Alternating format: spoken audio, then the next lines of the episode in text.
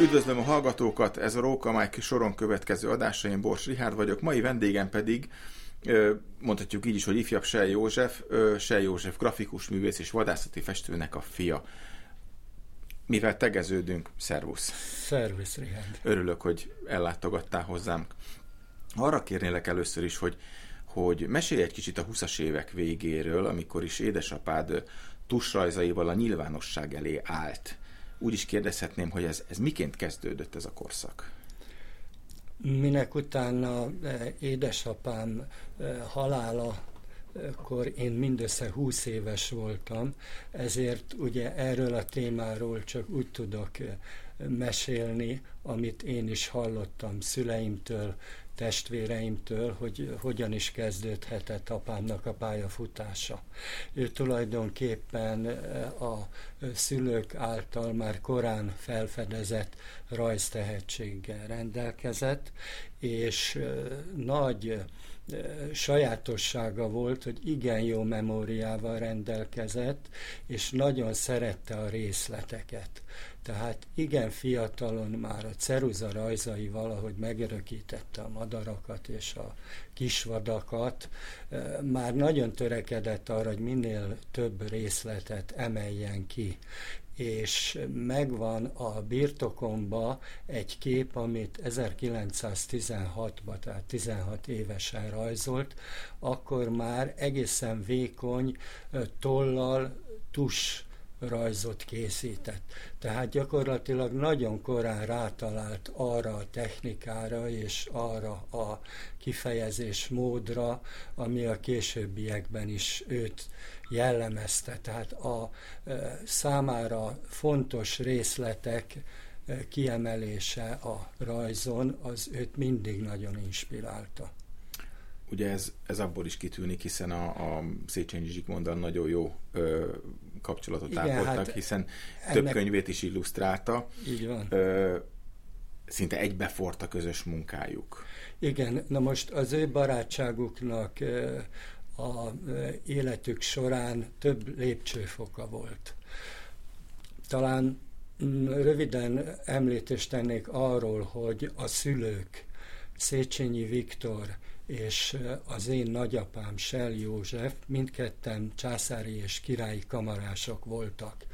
Tehát a, a Bécsi udvarba részesültek testőri kiképzésbe, amit közösen hajtottak végre, illetve estek át ezen a kvázi kiképzésen, tehát mint császári és királyi kamarások, ők életük fiatal korától kezdve jó barátságba voltak. Hát innen datálódik aztán a gyermekeik jó barátsága is. Ami apám vonatkozásába úgy említhető meg, hogy talán 5-6 éves korukban először már egy közös nyaralás során az Adrián hát összemelegedtek, hogy úgy mondjam. A Széchenyi Zsigmond testvérei Irma és Sára, vagy Sári inkább, jó barátságot kötött már akkor apámmal és az ő nővérével, Mízával, tehát ez már meghatározó volt a későbbiekben is. Itt a közös munkáról van esetleg valami emlékedbe tudsz valamit? Na, valami... hogy érted a közös Hát ugye a Zsiga bácsi, illetve édesapát közös munkájáról.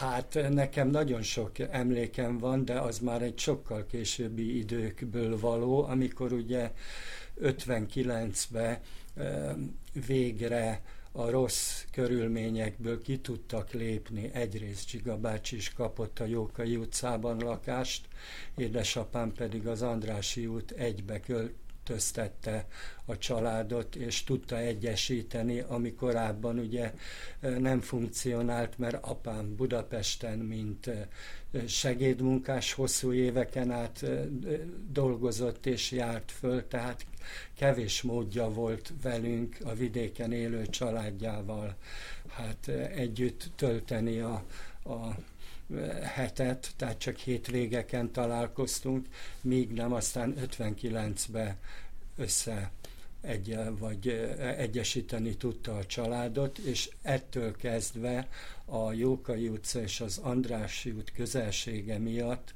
a most már idősként a két barát szinte napi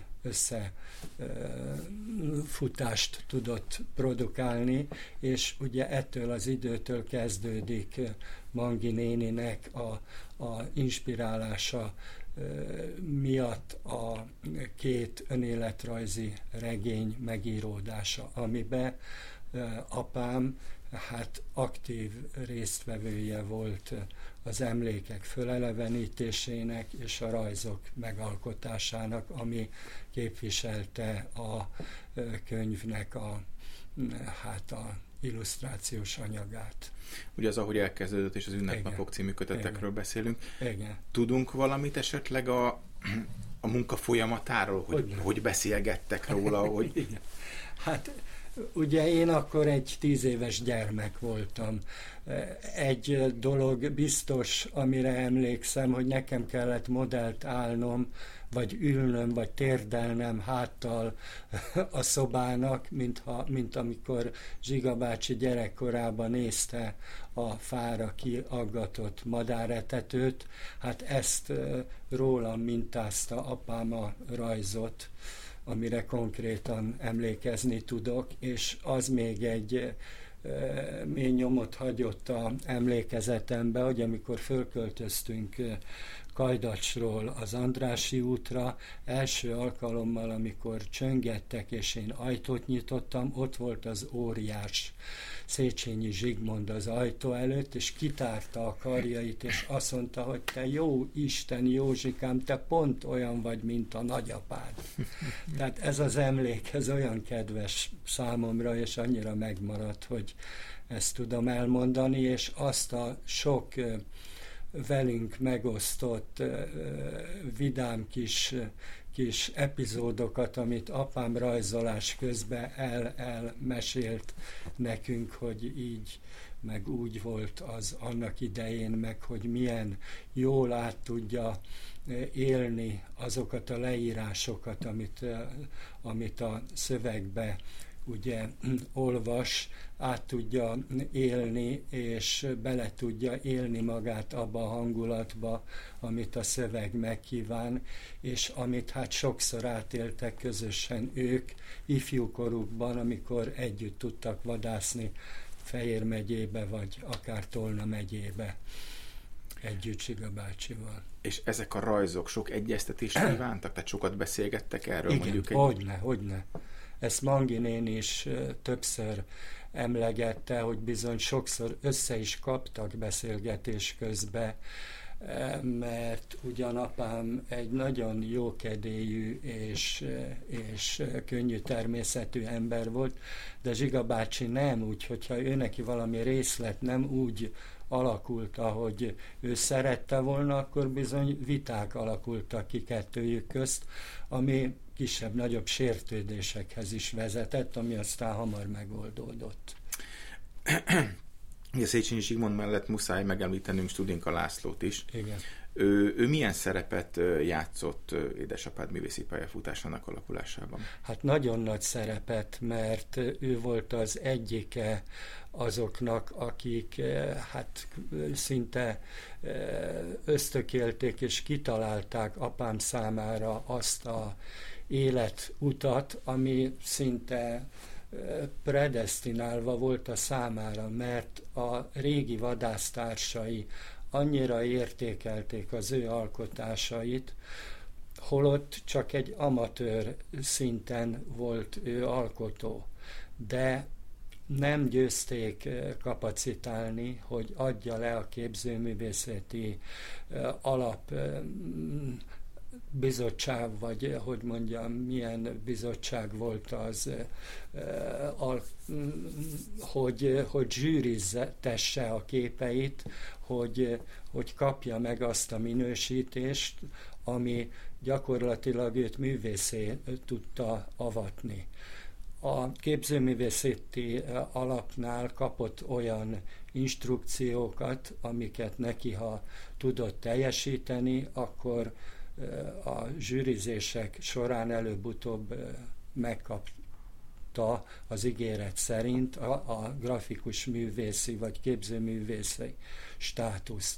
Hát erre ösztökélte őt elsősorban Studinka László, Szederjei Ákos, és hát gyakorlatilag Széchenyi Zsigmond is, akinek tulajdonképpen aztán a könyveit hivatásos művészként tudta illusztrálni nem árulunk el nagy titkot, ugye, amikor ezt a felvételt rögzítjük, még nem került ö, átadásra az a budapesti emléktábla, az az új budapesti emléktábla, amelyen Shell József neve szerepel majd. Ö, milyen alkalommal és hol lehet majd ezt megtekinteni?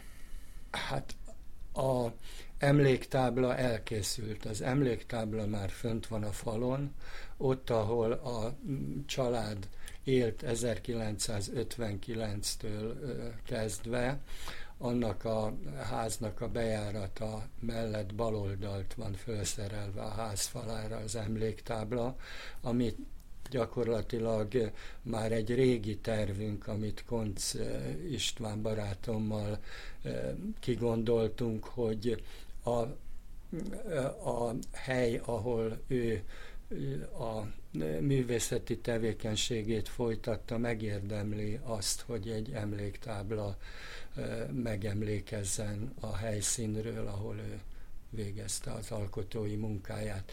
És hát egy hosszas engedélyezési procedúra után, ami kb. fél évig tartott, és hát minden állomást betartva megszületett az engedély, én megcsináltattam a táblát, a tábla föl van szerelve a kapu mellett a falon, nagyon szép lett, zöld színű gránit tábla, aminek az erezete nagyon hasonlatos egy tölgyfának a erezetéhez, tehát mint a vadász motívum nagyon szépen illeszkedik a feladatához. És pontosan hol is található ez a tábla? Ez az Andrási út egyes számú ház, ahol ő a e, képeit alkotta, annak a bejárati ajtaja mellett a falon látható.